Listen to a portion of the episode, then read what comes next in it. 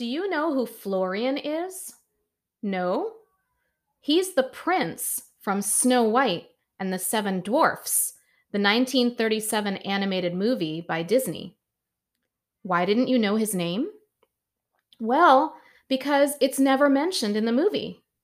He has just a bit part.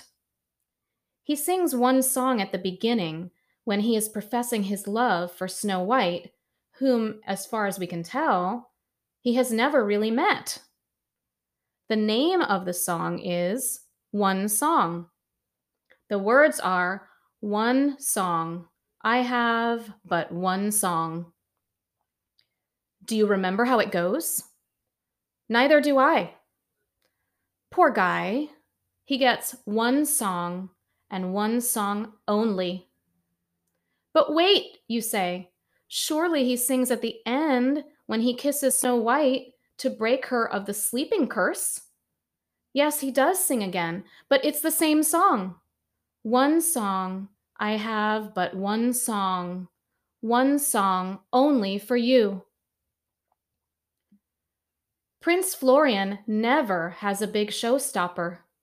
He has no ballads about his wishes and dreams, no fun little ditties about hunting or life in the castle, no sidekick or special skills.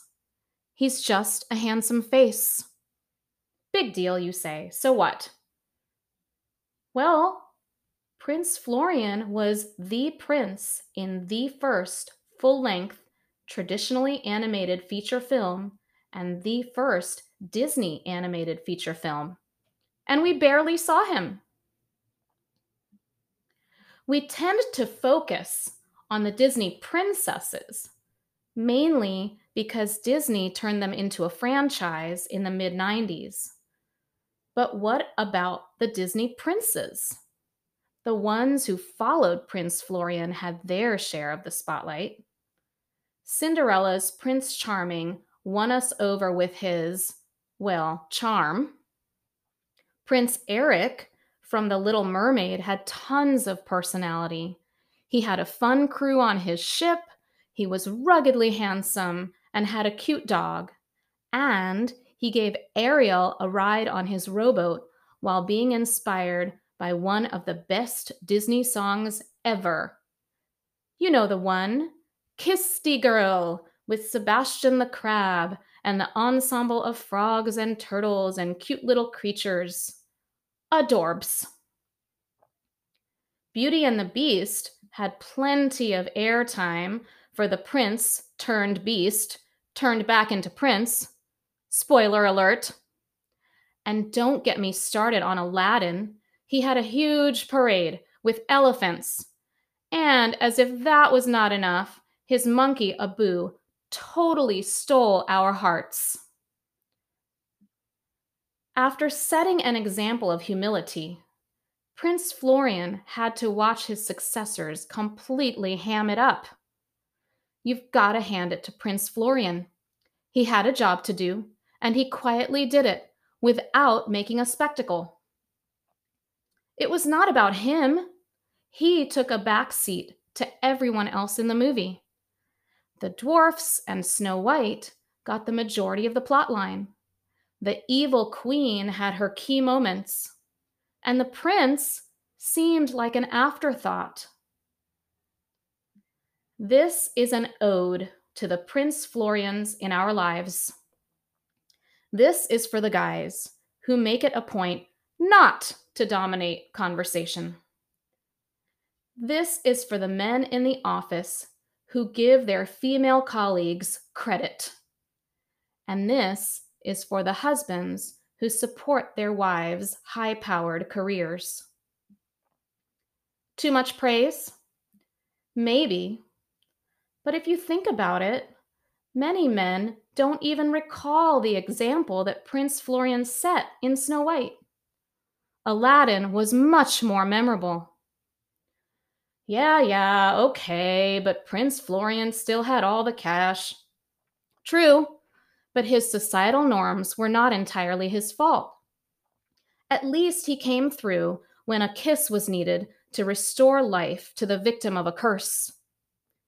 He used his privilege to help someone in need. Okay, this is getting way too woke.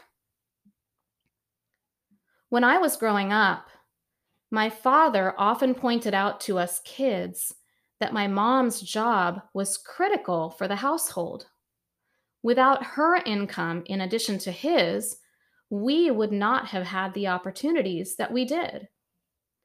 Rather than feeling emasculated, like some Indian men of his generation would have, my dad was happy to remind us that his wife made more than he did.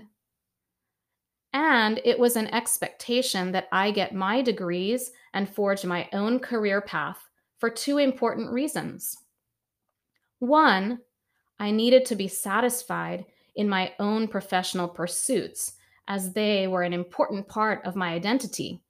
And two, I should never have to depend on a man for money. My own husband was not at all threatened by the notion that my career was propping us up while he bounced back from a failed business venture. But after all, my husband is a bass player. He knows the importance of a rock solid, understated bass line. He is fine not to run across the stage with a rip roaring guitar solo or a screeching vocal line. In fact, as a classically trained soprano, I am supposed to be the diva. I'm the one with the fluttery Snow White voice. But due to my darker complexion, my husband has fondly nicknamed me Snow Brown. Not bad for a real life prince.